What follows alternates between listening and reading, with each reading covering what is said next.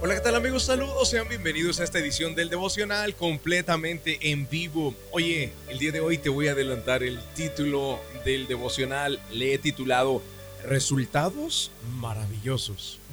Y esto es algo que los, los, seres humanos queremos tener, ¿no? Resultados maravillosos. ¿Cómo conseguirlos? Bueno, mira lo que dice la Biblia en el libro de Santiago capítulo número 5 y el versículo 16. La oración ferviente de una persona justa tiene mucho poder y da resultados maravillosos. Así que el título, resultados maravillosos. Y queridos amigos, esto es algo que todo mundo queremos. Nadie inicia un proyecto nuevo esperando la derrota. Nadie inicia abrir un negocio esperando fracasar. Nadie inicia una familia esperando que esa sea una relación continuamente de conflictos. Nadie lo hace. Todos esperamos resultados maravillosos. Si yo empiezo a ir al gimnasio, voy a esperar resultados maravillosos.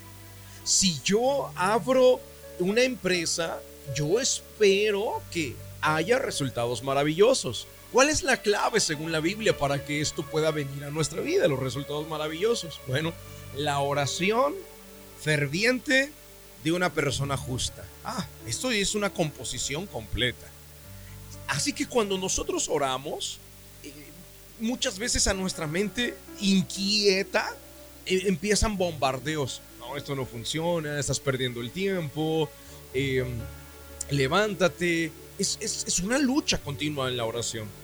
Y esa lucha, queridos, es debido a que el diablo sabe perfectamente que en la oración hay mucho poder, mucho poder, y que da resultados maravillosos. Por esa razón es la lucha del enemigo en contra de la oración. Es algo contra lo que más lucha. ¿Por qué? Porque sabe que cuando una persona invoca el nombre de Dios, le busca de todo su corazón, va a encontrar esos resultados maravillosos. Y eso es lo que el diablo nunca quiere para ninguno de nosotros. Así que queridos amigos, en el día de hoy es importante que nosotros podamos recomendar a cada uno de ustedes y decirles, si quieren ver resultados maravillosos, tienen que empezar a practicar más la oración. Y tienen que empezar esa oración a hacerlo de una manera específica. Mira lo que dice la Biblia. La oración ferviente. No puede ser solamente una oración de, ay, Señor, por favor, ayúdame, mira que estoy cansado de mi trabajo y necesito abrir una empresa y, y ayúdame. A ver cómo le haces. No, no, una oración ferviente significa una oración en la cual he estado trabajando continuamente. Señor, y me acerco a este proyecto y Dios mío, necesito una aprobación tuya, necesito de tu gracia para que los permisos se den. Ahora necesito, Dios mío, que me ayudes a conseguir también eh, eh, distribuidores, gente que me va a ayudar a, a distribuir. Necesito, Señor, que me ayudes a conseguir también créditos. Y en todo el tiempo tú estés haciendo a Dios parte del proyecto a través de una oración ferviente. No puede ser una oración pasajera.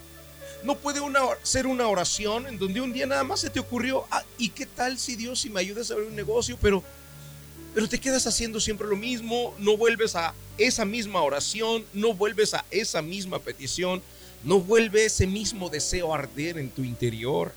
Por eso es tan importante que sea una oración ferviente. Y después, la otra parte de lo que nos enseña la Biblia es la oración ferviente de una persona justa. Y acá hay una clave importante. ¿Quién es una persona justa?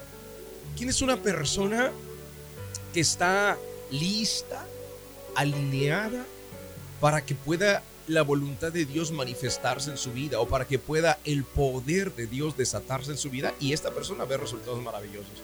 Una persona justa no es una persona que no comete errores, no es una persona que es perfecta, no es una persona que es, eh, digamos, el, alto estándar inalcanzable, no es una persona... Mira, una persona justa es una persona que sabe lo que es correcto y lo realiza. Y también esa persona justa sabe lo que es incorrecto, lo que Dios no le agrada y lo desecha. Está dispuesto a dejar eso que a Dios no le agrada. Está dispuesta a renunciar a eso que le resta en lugar de sumarle? ¿Qué es eso que te resta en tu vida?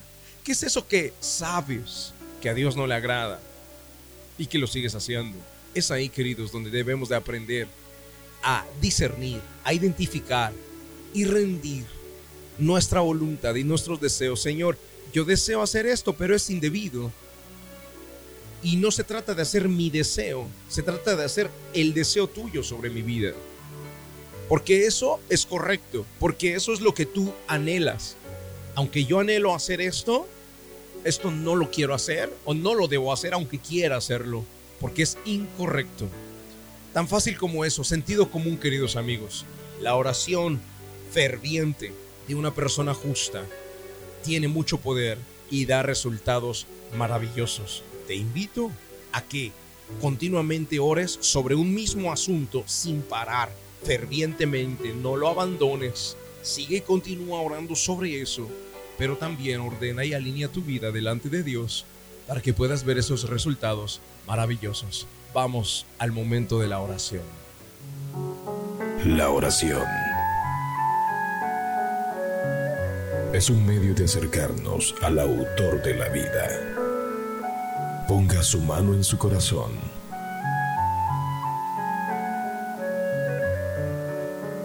Es momento de hacer oración. Vamos a hablar con Dios.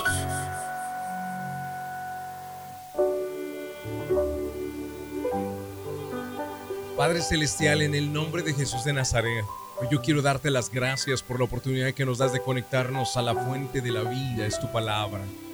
Y mi Dios, enseñarnos que sí podemos alcanzar resultados maravillosos.